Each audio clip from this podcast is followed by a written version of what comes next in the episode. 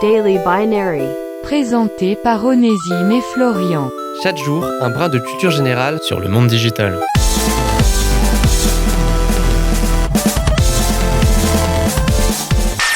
Aujourd'hui, dans Daily Binary, on va s'intéresser à un sujet qui dépasse l'entendement. Ne vous attendez pas à pouvoir en obtenir un chez vous, car vous n'aurez vraisemblablement pas la place, à moins de vivre dans un bunker souterrain. Aujourd'hui, on parle de superordinateur. Si l'évolution de l'ordinateur a été plutôt atypique, avec au départ un étage entier d'immeubles pour réussir à effectuer une simple addition, les choses ont bien changé depuis. Les constructeurs ont cherché à toujours les rendre plus petits tout en augmentant la performance. Le développement des microprocesseurs fait qu'on arrive désormais à faire tourner des programmes très performants dans des ordinateurs à peine plus grands qu'une pièce de monnaie. Puis est venu l'avènement des superordinateurs, une taille démesurée pour une puissance de calcul inégalée. Ces super machines sont capables de réaliser des prouesses technologiques.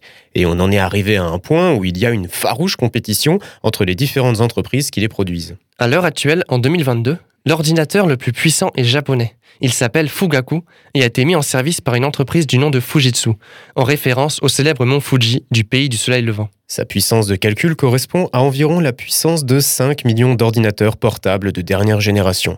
Et surtout, il est 2,5 fois plus puissant que le deuxième du classement, l'ordinateur de la société IBM que l'on connaît sous le nom de Summit. C'était Daily Binary. Rendez-vous demain pour une nouvelle dose de culture générale sur le monde digital.